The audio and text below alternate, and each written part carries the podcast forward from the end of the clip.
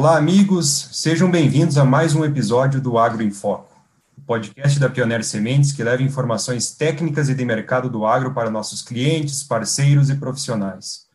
Eu me chamo Murilo Serioli, sou gerente de marketing da Pioneer para o Rio Grande do Sul, e na conversa de hoje nós vamos falar um pouquinho sobre os desafios da safra 2021, manejo de lavouras em anos de estiagem. Estamos atravessando novamente uma safra desafiadora, com chuvas restritas, principalmente no sul do Brasil. As lavouras de milho vêm sofrendo bastante com a estiagem, como também atrasos de plantio de soja, replantios de soja em diversas regiões do país. Para o bate-papo de hoje, nosso convidado é um ex-colega de Pioneer Sementes, com quem tive o prazer de trabalhar junto na estação de pesquisa de Coxilha, no Rio Grande do Sul. Ele era, na época, fitopatologista da estação. E hoje, ele tem uma empresa de consultoria que leva o seu nome, nós estamos falando de Ricardo Brustolin, proprietário da Ricardo Brustolin Consultoria e Pesquisa. Ricardo, muito obrigado pela tua disponibilidade e seja bem-vindo ao podcast da Pioneer Sementes. Perfeito, muito obrigado pelo convite, a Pioneer, Murilo. É uma satisfação muito grande participar e falar sobre os desafios da safra né, de 2020 e 2021, né, aqui com a Pioneer e todos os, os ouvintes é, do podcast. Muito obrigado mesmo por estar aqui. Vamos em frente. Beleza, Ricardo. Para os nossos ouvintes também te conhecerem um pouquinho melhor, conta um pouquinho da tua trajetória profissional aí até você chegar a, a ter a sua empresa de consultoria. Como é que começou toda a tua trajetória como agrônomo? Eu sei que você trabalhou em fazenda lá no, no norte do país, depois atuou como pesquisador, como eu comentei antes, na, na Pioneer. E aí depois foi atrás do teu sonho aí de ter uma empresa própria, de atuar mais perto do produtor, em, em ser um consultor, né, nas propriedades rurais. Conta um pouquinho da tua trajetória aí para o pessoal te conhecer melhor, Ricardo. Perfeito, muito bom falar de história e a vida é muito boa, né? Ela é feita de histórias e, e eu acabei fazendo bastante história. Eu sou filho de pequenos produtores do município de Erebango, Rio Grande do Sul, né, filho de imigrantes, né, que vieram da Itália em 1892 e, e ganharam um pedacinho de terra aqui na Serra Gaúcha e, e vieram vindo, né, subindo até a região de Erebango. E eu sou a quarta geração e o lema é trabalho, né? Então, esses agricultores aí é, em diferentes regiões do Brasil com histórias parecidas, vieram desbravar o Brasil e, e, nós, dessas gerações, aprendemos a trabalhar. E, e, no início, a ideia sempre do pai e da mãe né, era segurar os filhos em casa para ajudar na lavoura. Meus pais são pequenos produtores, né? Outros vizinhos, outros produtores, né? É, foram para outras regiões do país. E, mas aí, devido ao incentivo da minha família, da minha irmã, principalmente, eu fui estudar. Então, eu me formei em técnico agrícola no, na Escola Agrotécnica Federal de Sertão na época. Depois em agronomia na Universidade de Passo Fundo, eu me formei em 2005. Nesse período eu trabalhei como estagiário do professor Erlei Melo Reis, então peguei gosto pela área da fitopatologia.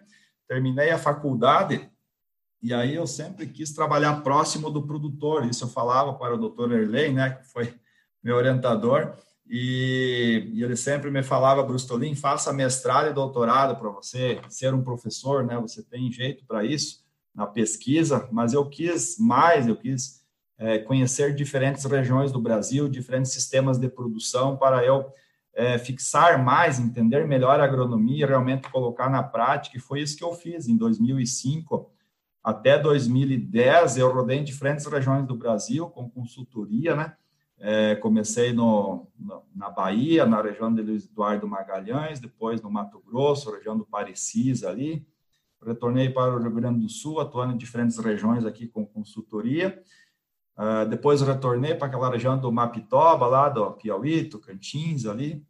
Enfim, chegou 2010, eu resolvi voltar para o Rio Grande do Sul e, e, começar o meu mestrado, né? Eu prometi para o professor Lei que eu voltaria, eu voltei em 2010, 11 e, e, me especializei ali no mestrado no controle do mofo branco. Então, realizamos é, com esse tema, né, para responder algumas perguntas aí que não tinham resposta na literatura é, sobre, o, sobre o manejo do mofo branco, sobre o ciclo do mofo branco. E aí foi muito bom, né, esse período de voltar aos estudos com mais experiência, com mais bagagem, né, a gente acabou praticando toda a agronomia, né, que é muito eclética aí, nessas passagens de diferentes fazendas, né, eu cheguei a atuar em fazenda aí com mais de 30 mil hectares, sendo coordenador de produção, com mais de 200 pessoas rodando, né, entre soja, algodão, é, milho, né, algodoeira, silo, enfim, a gente acaba a, praticando bastante agronomia. Mas, enfim, que aí é, o mestrado foi bom depois de ter essa experiência no Cerrado,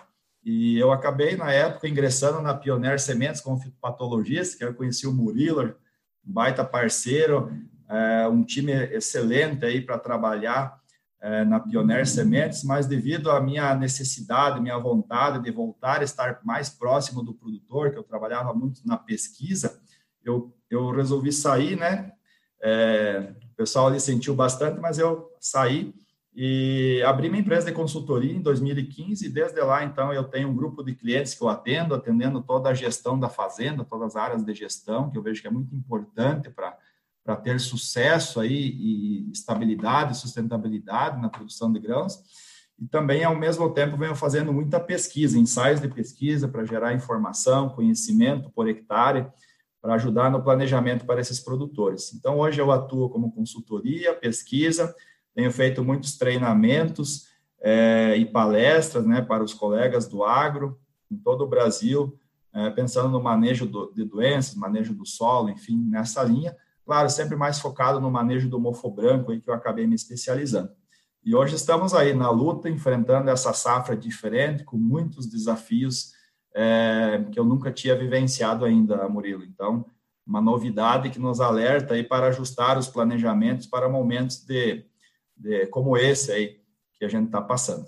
Bem legal os teus comentários, Ricardo, a tua trajetória também. É, eu acho que a gente nunca sabe quais são, quais vão ser os nossos próximos passos, né, profissionalmente, mas os pontos vão se ligando lá na frente, né? Toda essa tua experiência que você adquiriu como consultoria, como ser um, um gerente de fazenda grande também em diversas regiões do país, hoje te ajuda também a você ter os teus clientes na sua empresa de consultoria e como lá o professor Erlei comentava que você tinha o dom para dar aula, para ser um professor, né? Tinha esse talento hoje deve facilitar um monte na tua vida como palestrante também, como fazer os treinamentos, né, com time de campo, com os diversos profissionais hoje que atuam no agro e que a tua consultoria vai levando treinamento e conhecimento. Então, é uma trajetória bem bacana aí e muito legal escutar ela. E para nós entrarmos no, no, tema do nosso podcast aqui, Ricardo, queria falar um pouquinho sobre a safra que a gente está enfrentando esse ano, né? novamente uma safra muito desafiadora, né? Um cenário de seca bastante forte aqui no Rio Grande do Sul. Antes a gente estava até conversando um pouquinho aí que algumas regiões voltaram a chover, isso muito bom para nós. Fala um pouquinho para nós como é que você tem enxergado, você tem viajando, viajado bastante, visitado lavouras, propriedades, né, em diversas regiões, principalmente aqui no, no sul do Brasil. Como é que você tem visto esse cenário aí? Como é que como é que você acha que vai ser os nossos desafios da 2021 aí? Perfeito, Murilo. Então, eu atuando em diferentes regiões que eu passei em outros momentos, né, é, tem um clima é, mais normal, né, que a gente vinha acompanhando, né, com o Mato Grosso, né, é, as chuvas começam mais espaçadas, depois vai normalizando, o plantio estabiliza em outubro e vai em frente, né é, assim como aqui no Rio Grande do Sul, sempre com chuvas frequentes, volumosas em setembro, outubro, né? Muitas vezes passando de 200 milímetros por mês e, e teve colegas aí há mais de 30 anos de atuando como agrônomo, nunca tinham passado por uma situação dessa de pouca chuva em setembro e outubro, né? Com baixos volumes aqui no sul do Brasil, falando agora, né? Tem situações que os reservatórios de água não conseguiu encher, né? Então tem áreas irrigadas que está faltando água, né? Porque a chuva de setembro e outubro não vem. E, então uma situação bem atípica aí para a maioria dos profissionais, né? Eu que sou mais novo aí é, nessa lida, é, nunca tinha vivenciado isso e outros profissionais mais antigos também não. E junto com essa estiagem, com essa falta de chuva, esse ano atípico, né? Principalmente aí pela predominância forte do fenômeno climático laninha, vem também é, desestabilizando um planejamento de produção que foi realizado para as diferentes regiões do Brasil para uma situação normal. Nós aqui do sul do Brasil, há 10 anos, é, a gente vem com anos bons, normais, né, estáveis aí, e o planejamento, sim, ele foi baseado nesta situação, né, e quando vem uma situação dessa, acaba ocorrendo imprevistos. E os imprevistos de última hora, né, se ajustando conforme o clima, é, acaba ocorrendo erros, né? Não há muitos erros que não dependem do produtor, né? Depende da chuva. Claro que se o produtor está com um sistema de produção mais organizado, estável, ele consegue tolerar mais e passar por esses momentos mais difíceis. Mas em termos gerais, assim, o Rio Grande do Sul com dificuldade no estabelecimento da soja, o milho também está sofrendo com estiagem, o trigo no enchimento de grão foi prejudicado também.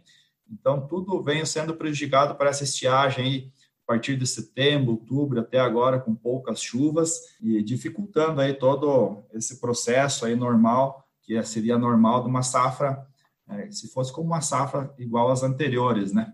Ah, outra coisa também, isso foi no sul do Brasil, né? Agora, é, os plantios aqui no Rio Grande do Sul, a maioria foi, estão atrasados, né? Muitas áreas vai ser avaliada agora com a vinda da chuva, ver se vai necessitar um plantio. Então, então áreas que, que foi plantada uma semente de baixa qualidade, ficou ali 10, 12, 15 dias esperando a chuva, provavelmente, então, vai dar replantio, porque essas plantas, elas gastaram a sua energia, né, numa, sua pouca energia, com uma semente de baixo vigor, para superar esse estresse que ela sofreu, né, até vir a chuva. Então, agora vamos ver é, quanto, é, quanta área vai ser replantada, Tomara que não seja muito aí. O pessoal também teve muitos produtores mais prudentes que foram monitorando e aguardando, espaçando esses plantios. Então, no Rio Grande do Sul, a situação é essa, falando com o pessoal do Mato Grosso, outras regiões mais para cima, né, pegando Santa Catarina, Paraná, inclusive o Mato Grosso do Norte, né, lá, falei com o pessoal lá do Campo Novo do Parecis essa semana,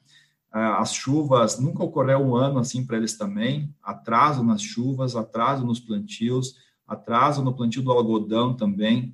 A maioria dos produtores daquela região do, do Campo Novo do Parecis tem replante, né? Seja uma cabeceira ou área total.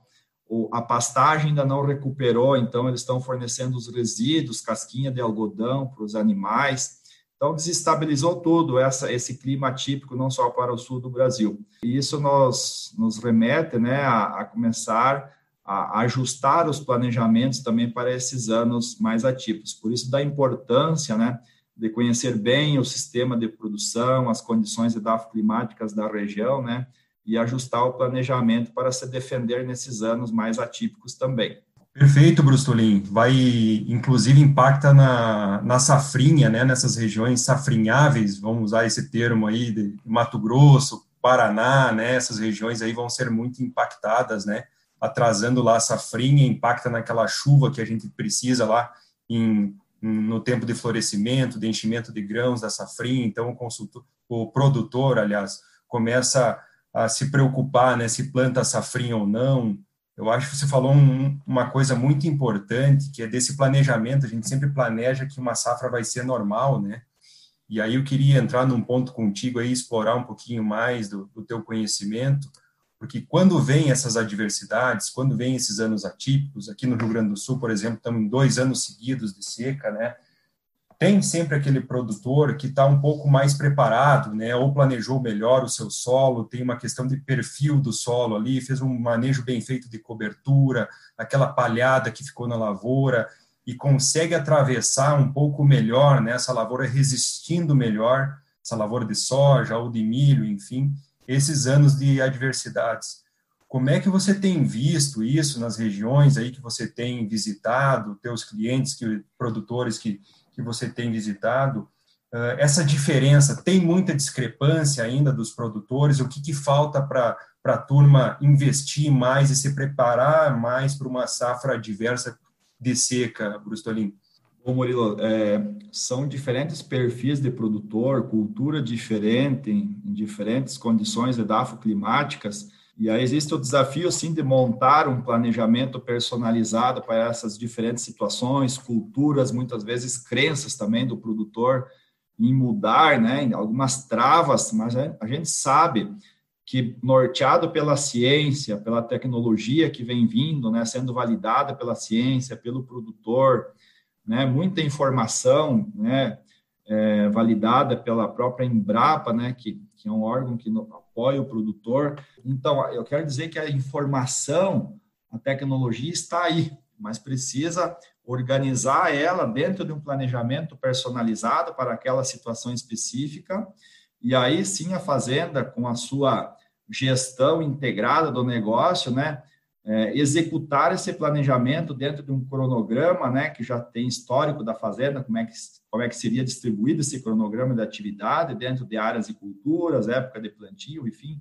Aí vem uma série de, de fatores, né, que entraria dentro dessa parte, mas esse cronograma sendo executado aí por uma equipe preparada, profissionalizada, né, com descrição de carga e função. Então, pensando em fazendas maiores que nós trabalhamos, né, com mais de 200 pessoas, é, é muito importante estar organizado essa, essa equipe, ela deve estar, estar profissionalizada, norteado pela missão, pela visão da empresa rural, não é uma, ela não pode ser tratada assim, muitas fazendas, de uma forma familiar.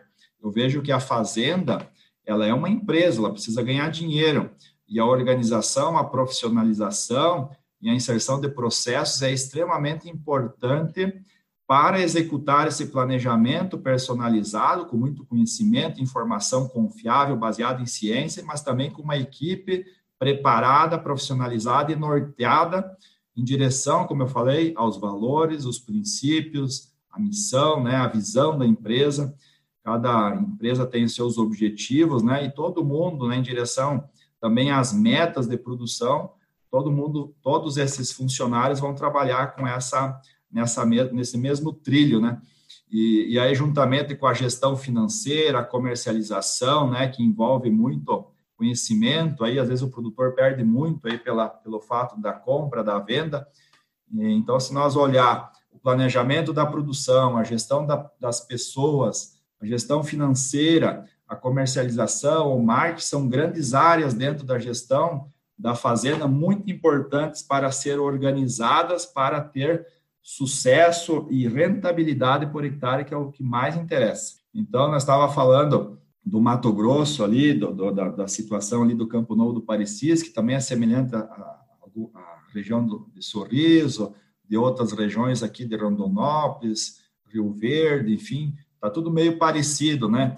áreas que está atrasando o plantio, vai atrasar também o milho safrinho. Então, muitos produtores devolvendo a semente é, ou vão plantar numa janela de maior risco, justamente por esse atraso. Mas quando a gente olha e começou a olhar nessas diferentes regiões que eu passei, é, observamos produtores com uma gestão mais ajustada nessa linha que eu falei, né? levam a fazenda como uma empresa, né, com processos definidos assim. E nessa linha ele consegue organizar melhor um sistema de produção, como você bem falou, com um perfil de solo mais ajustado, com equilíbrio químico, físico, biológico, praticando um verdadeiro sistema plantio direto com suas premissas básicas, né? que é principalmente raiz e profundidade para ter matéria orgânica em profundidade, ciclar nutrientes, proteger o solo com uma camada de palhada, enfim, vários outros benefícios, né? Mas eu vejo que o verdadeiro sistema plantio direto é para manter o motor desse sistema, que é a matéria orgânica. E vejo que no Cerrado é uma importância muito grande, a cada ponto de matéria orgânica vale muito dinheiro, e ela vem, né, junto com os outros benefícios do sistema plantio direto, trazer estabilidade. Então, um colega lá, o Márcio Fonseca, lá do Campo Novo, me falou: Olha, Brustolin, aqui, se as áreas que a gente tem palhada, nós aumentamos a janela de plantio, porque as poucas chuvas que ocorreram, a palhada, o perfil de solo, manteve a umidade e nós ficamos plantando mais tempo, aproveitando a umidade para emergir a soja. Então, nessas áreas, nós vamos conseguir plantar o milho safrinha, o algodão estabeleceu melhor, e nessa linha, então, quem pratica, né, e ajusta o sistema de produção com verdadeiro sistema plantio direto, acaba trazendo essa estabilidade e passando melhor por esses momentos mais críticos, né, como nós estamos passando. Então, é bem comum. Outra coisa que ele falou, que, que eles vão rever o planejamento, é a questão da capacidade operacional. Então, para aproveitar as janelas boas de plantio, aumentar o número de linhas de plantadeira, né, nessas fazendas maiores. E eu vejo que aqui no sul do Brasil, fico sediado em Passo Fundo, então, e a gente roda bastante aqui, Santa Catarina, Paraná, o Rio Grande do Sul, os produtores, a gente vê muita área em pousio, é, muita área que não está com um sistema organizado. E é muito importante olhar de cima o mato, olhar de cima a fazenda, a gestão e organizar esses, essas grandes áreas que eu falei, que tudo vai se organizando. Então, áreas, por exemplo, que eu tenho clientes que, que têm áreas que, que começaram a produzir soja agora, então a gente já a, a gente recomenda aí primeiro ponto, né, fazer um bom diagnóstico de solo, uma boa palhada, e nessas áreas foi possível, né, aumentar os dias plantando soja com umidade, né? Então, estabeleceu melhor a soja, o inoculante funciona melhor porque ele vai ser posicionado num ambiente que tem mais vida, que tem mais umidade. Tudo, tudo melhora com um verdadeiro sistema plantio direto. É, se quiser complementar, Murilo, às vezes eu esqueço alguma coisa, mas em termos gerais, eu acho que eu te respondi a pergunta. Perfeito, Ricardo. Respondeu sim, muito bem abordado e até eu queria explorar um pouquinho mais de como é que é o trabalho da consultoria quando chega na propriedade, né? Você comentou bons pontos nessas né, diferenças dessa propriedade que leva a fazenda como uma empresa rural, né? Isso foi tema também de outros episódios do nosso podcast aqui recorrente, né? A importância desse produtor rural levar isso pensando em rentabilidade, pensando em melhoria, em crescimento da propriedade, né, pensando na sucessão que vai, que vai ficar lá na frente. Para entender um pouquinho melhor, Ricardo, quando você chega numa propriedade, vamos colocar um exemplo aqui, por exemplo, que eu tenho uma propriedade rural e estou precisando realmente pensar no, no sistema de produção como um todo, né, em melhorias que eu preciso na minha propriedade, dá com um pouco dimensionar melhor a equipe, ver o que está precisando realmente de maquinário ou não, tornar essa fazenda mais eficiente, né? E pensando também em perfil de solo, toda nessa parte de planejamento técnico, né? Como é que funciona quando eu chamo o Ricardo lá, a Ricardo Brustolin, consultoria, vai me fazer uma primeira visita? Como é que é esse trabalho, né? Você comentou também em gestão financeira, né? E do sistema como um todo por onde o Ricardo começa, quais são os pontos, assim, os gargalos que você bate o olho e diz, opa, isso aqui nós temos que começar pelo arroz com feijão bem feito, digamos assim, né? Não inventar muita moda e trabalhar em alguns pontos específicos. Comenta um pouquinho para os nossos ouvintes aí como é que é o teu trabalho quando chega numa propriedade nova, entender os clima, o clima, né? Que cada região tem a sua peculiaridade, tem que fazer um estudo de um histórico de produção daquela região ali. Como é que é a tua atuação nesse sentido, Brusto? Perfeito, Murilo. Uh, e antes de, de, continuar, eu parabenizo a Pioneira, todo o time aí, você, por, por trazer esse assunto e, e, já ter abordado essa questão da sucessão familiar, da gestão da fazenda, porque isso é essencial, né? O produtor tem os seus objetivos, é, depende do produtor, ele quer ele quer ser feliz, quer ganhar dinheiro, quer aproveitar a vida, quer ter expectativa de vida, querem é, tem outros objetivos, mas em geral não dá para dizer aqui cada um, objetivo de cada um, né? Mas é, para ele conseguir o que ele quer, ele precisa é, ter essa gestão integrada do negócio, né? Aí a importância do planejamento, né? Eu estava falando hoje no, no Brasil, rodando em diferentes regiões, olha, tia, a maioria das áreas tem muito problema de perfil de solo, né? Depende da época da abertura dessas áreas, quando começou o cultivo, muitas áreas não foram bem preparadas, esse perfil, esse perfil de solo não foi bem preparado. Então a gente encontra em termos de química, física e biologia muito problema, né? Eu vejo que isso é a base a base de tudo. Olha, a maioria das áreas que a gente chega tem problema de compactação, né, de uma camada mais adensada que dificulta aí a descida da raiz e aí também essa planta acaba não não conseguindo explorar o potencial dessa planta pelo fato de ter uma uma resistência ali, né, é, do solo mais compactado. Mas enfim, pensando em tudo isso, o trabalho da consultoria, dos profissionais do agro aí que estão próximo do produtor é muito importante, né? Hoje eu não atendo uma área tão grande, devido então a essa que eu viajo bastante, tenho feito pesquisa, é, treinamento, palestra para os diferentes profissionais do agro aí no Brasil. Também faço uma consultoria mais esporádica, mais de diagnóstico, né, e direciono o caminho, assim, pensando nessas premissas básicas dentro de cada área da gestão da fazenda, né, tratando ela como empresa sempre, claro. E, mas vamos supor, eu chegando numa fazenda, a gente precisa, como você bem falou, né, saber aonde ela, ela, está localizada para explorar o potencial genético das culturas ali que ele opta por produzir, né? Conhecer o histórico climático, fazer um bom diagnóstico de solo, e esse diagnóstico não é só químico, né? Como está a raiz dessas plantas, como elas estão distribuídas no perfil, existe resistência física, química, como está a biologia, como é que está o sistema plantio direto, é um sistema plantio direto verdadeiro ou é um genérico, né? Então, tem muito plantio direto genérico. E aí a gente precisa entender como que está sendo conduzido isso. E o primeiro ponto que nós atuamos é no solo, que é o grande pilar para ter sustentabilidade na produção de grãos. E aí, claro, vamos entendendo o clima, a gente vai conseguindo posicionar cultivares de soja, de milho, né? teve épocas de algodão, enfim, qualquer cultura, para essas condições edafoclimáticas e, e, e vai ajustando, né?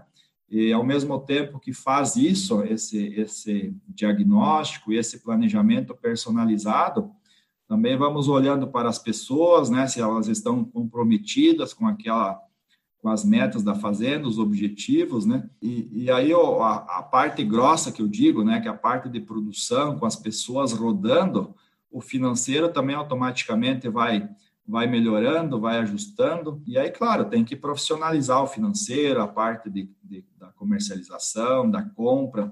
Isso depende muito do perfil do produtor, que muitas vezes tem produtor muito bom nessa parte financeira, na parte de comercialização, às vezes falta um ajuste na parte de, da produção, do solo, e aí a gente usa tudo que tem de bom né, nessas propriedades, a história, às vezes a gente busca funcionários ali mais de 20 anos na fazenda, que tem um conhecimento enorme, então, com muita humildade, a gente entende a história da fazenda para considerar né, tudo que tem de bom e a gente vem trazendo ajustes, né? Às vezes, ajustes pequenos, um feijão com arroz bem feito, né? Ao invés de comprar, muitas vezes, no início, uma máquina nova, a gente reforma, né? Em vez de passar o inverno ali, é, é, aproveita o inverno aqui no sul para é, revisar bem as máquinas, desmanchar uma plantadeira que só dá problema durante o plantio, atrasa, né? O plantio, né? Só fica correndo na oficina buscar parafuso e, e arrumando pneu. É, então, aproveita o inverno, né? Faz uma revisão criteriosa das máquinas com que ele tem, né? Para realmente fazer um plantio bem feito, usar uma, uma, uma semente de qualidade, testar essa semente se realmente o vigor dela é bom. E, enfim, aí tem vários fatores dentro do plano de produção que a gente considera e a gente vem personalizando para a situação dele. E quando ele vai vai plantar, as máquinas estão revisadas, as pessoas estão treinadas, estão com o mesmo foco, estão motivadas, tem um plano de, de remuneração. O financeiro começa também a receber relatórios da fazenda do uso de insumos, isso vai tendo um registro, o contador também vai sendo alimentado, porque também é muito importante essa parte tributária. E aí vem toda a questão depois da comercialização, compra, enfim, estou falando de uma forma geral, assim, não entrando em cada caixinha, mas é mais ou menos por aí. E o negócio começa a rodar, né? Começa a rodar aos poucos, mas com muita proximidade e, e ajustando, porque a cada safra a gente conhece mais a fazenda. A cada safra o produtor também vê que dá certo nós buscar informações confiáveis, baseadas em conhecimento, em ciência, né? E, e, isso sendo bem implementado naquela situação específica dá certo. A gente tem situações de produtores que a média era aí em torno de 60 sacos, né? começando fazendo esse trabalho personalizado já na primeira safra, 76 sacos de soja por hectare, depois 78, as últimas duas safras, 80, 82 sacos, então vai construindo algumas áreas já ah, isso na média, né? Mas algumas áreas já chegando a 90, 95 na terceira safra, e a gente sempre, toda safra, verifica que tem coisas a melhorar, né? Cada melhoria é, e redução de erro, né, dentro desse sistema que é bem complexo, bem dinâmico, vai também a, a, explorando melhor o potencial genético da soja, do milho. Então, tem situações já de cinco safras, organizando tudo certinho, né? é, áreas irrigadas, no caso, chega a situações do ano passado, mesmo com estiagem, né? Chegar a produzir 292 sacos de milho por hectare num pivô. Então, isso é muito gratificante, mas é, o produtor precisa entender que tem que tratar essa fazenda como uma empresa e buscar informações e, e técnicas e tecnologia que realmente funcionem para a realidade dele. Trago outro exemplo também, extremo, já participei de outros, é, outras fazendas semelhantes, mas eu tive a oportunidade de me chamar para uma consultoria, uma consultoria online, até agora vai ter a presencial, é, na região ali da, do Cerrado, mais para o lado do Pará, é uma fazenda acima de 100 mil hectares, né, produzindo e tal, e muitas áreas improdutivas, né, foram abrir o cerrado já há alguns anos, tudo mais, e não consegue produzir milho. Muitas vezes não, é, a produção de sorgo é zero, milho é 10, 20 sacos, soja abaixo de 40. O que está acontecendo? Eles me procuraram para ajudar a entender isso, né? E, e, eles achavam assim que era problema que era só nematóide, pratilencos principalmente, né? Realmente, olhamos as análises, é muito pratilencos na área, né? Aí eu disse, não, eu não quero análise do pratilengo, isso aí é um efeito reflexo de alguma coisa, então me manda as análises de solo, né, do perfil do solo, né? então eles já tinham, agora vamos fazer de novo, começamos a olhar, é, o problema era a fertilidade, por exemplo, o boro estava zerado, o potássio muito baixo, todos os macros, né, baixo, o enxofre zerado, que é muito importante, a relação cálcio magnésio desregulada, né, é, então não existe um ambiente químico, né, muitas vezes físico nem biológico, para se desenvolver uma planta com potencial. A planta precisa de um perfil, né, bem equilibrado, como eu falei anteriormente, com um verdadeiro sistema plantio direto, com matéria orgânica alta, com vida, né, para quando você colocar uma semente com vigor ali que você pagou por vigor, é, realmente ela, ela, ela não perder tempo, né, e naquelas condições edafoclimáticas, crescer, captar luz, né, a umidade, enfim, todos aqueles recursos disponíveis de graça que tem para ela formar o seu, o seu potencial genético e aí o produtor ganhar mais dinheiro, né, e vender nesses preços espetaculares. Mas só que o seguinte, o problema ali era solo. As plantas, ao invés de ter um ambiente favorável, né, para crescer, elas estavam num ambiente muito hostil, né? a raiz não tinha condições de desenvolver e, for, e, formar plantas com potencial. Então, eram plantas dominadas, seja milho, sorgo, soja. E planta dominada, ela não consegue se defender melhor das doenças, elas ficam mais expostas a qualquer ameaça, né? Seja, seja ameaça abiótica ou abiótica. E essas plantas, elas são mais atacadas, assim, por nematóides, porque na sequência não tinha sucessão com plantas para, para reduzir esse banco, essa população de nematóides, então subia problema de macrofomina, de outros patógenos que causam podridões radiculares, então o ambiente era muito ruim para as plantas e bom para os inimigos delas, os patógenos presentes ali, que acabava só multiplicando eles ali. Então, um exemplo de uma fazenda dessa, a gente começa pelo solo, né, pelas pessoas também que não estavam é, organizadas e cientes da importância disso, né? Então esse é, é, um dos exemplos que a gente chegou, diagnosticou e agora tem um trabalho aí é, de melhoria do solo, porque a gente viu que é, antigamente na abertura do cerrado não foi feito aquela calagem, né? Como diz um professor meu, Fiorese, Brustolinho, o que vale é o branquinho. O branquinho é o calcário. E tá é barato, tem disponível e ele que precisa estar presente na, na largada aí no perfil do solo, claro, mas todos os macro e micronutrientes é, essenciais aí para a planta. É, e, e, depois disso, desse diagnóstico, a gente segue com o trabalho, monitorando, né, todas as áreas da gestão através de uma consultoria aí de três, quatro, cinco visitas, né, diferente de algumas fazendas que eu acabo indo toda semana para realmente ficar próximo e garantir que o plano personalizado seja executado, né, na hora certa, no momento certo, com a qualidade certa. Então, quando o produtor ele consegue, em cima de um solo preparado, organizado, é, executar as operações de plantio bem feita, como eu falei, com essa semente de qualidade, com tratamento certo, na população certa, ele consegue plantar bem, ter as beiras da estrada, tudo certinho, né? Com menos transpasse. Hoje, aí, quando ele está nesse nível, Aí sim ele pode, aí ele vai sobrar dinheiro, ele compra uma máquina com desligamento linha a linha, uma taxa variada, ele vem inserindo então as novas tecnologias, aí tem muita,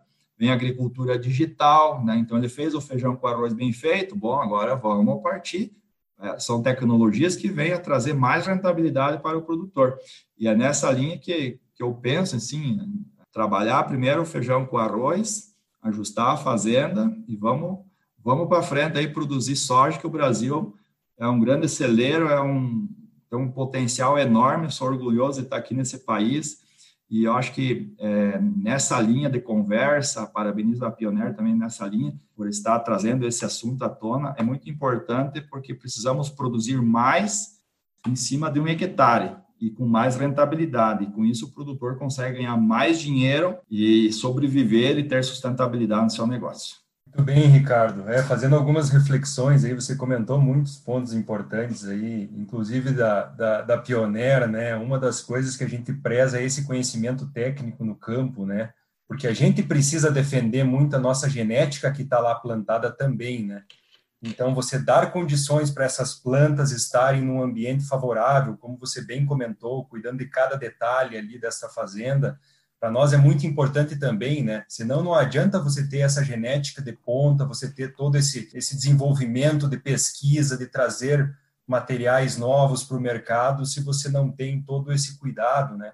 Então, esse trabalho de consultoria, trazendo uma reflexão aqui, é muito importante. Eu acredito que vai crescer bastante no Brasil isso, né? Principalmente região sul, às vezes que, que não tinha tanto essa, essa intenção de ter um consultor mais próximo, eu acho que é um trabalho super importante, já chegando aí ao final do, do nosso bate-papo, né? Trazendo uma reflexão aí do que você falou, produtor pensar realmente a longo prazo, né?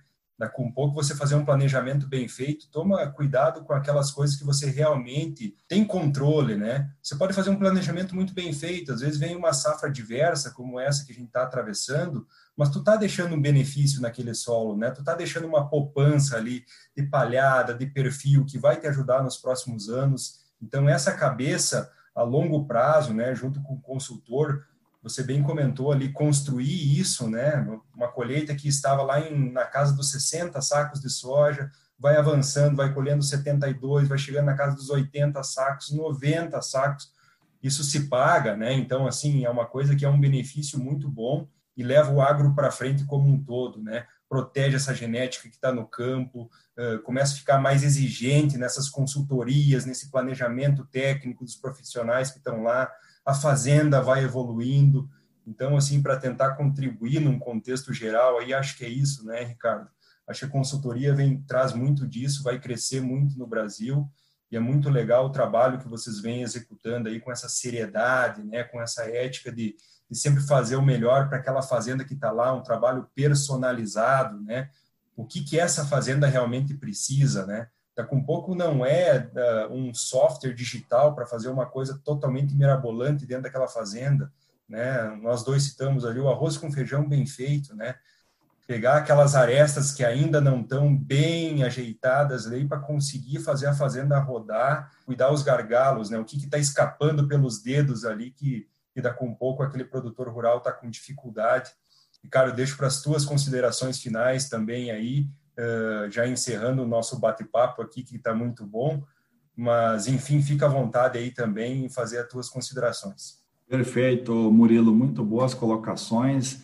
É nessa linha que eu penso, um planejamento a longo prazo, entender, eu acho que muito bom esses podcasts anteriores que vocês gravaram, para falar da sucessão familiar, muitas vezes tem, tem esse problema, essa trava, que não deixa o resto da gestão andar, né? Então, primeiro tem que organizar isso, está bem claro para, para todas as suas funções, como é que vai ser no futuro, que existem ciclos, né, de gerações nas fazendas, e é importante que isso se mantenha, né, esse legado dos pais para filho, isso estando organizado reflete para baixo numa boa organização de todo o sistema de produção, de todo de toda a gestão da fazenda. Então, é bom quando você chega numa fazenda é, que isso está claro, que isso está organizado, porque tudo flui, né? A cabeça do produtor pensando mais como empresa, como empresário, é muito mais fácil, então, você implementar as informações, esse planejamento personalizado, né?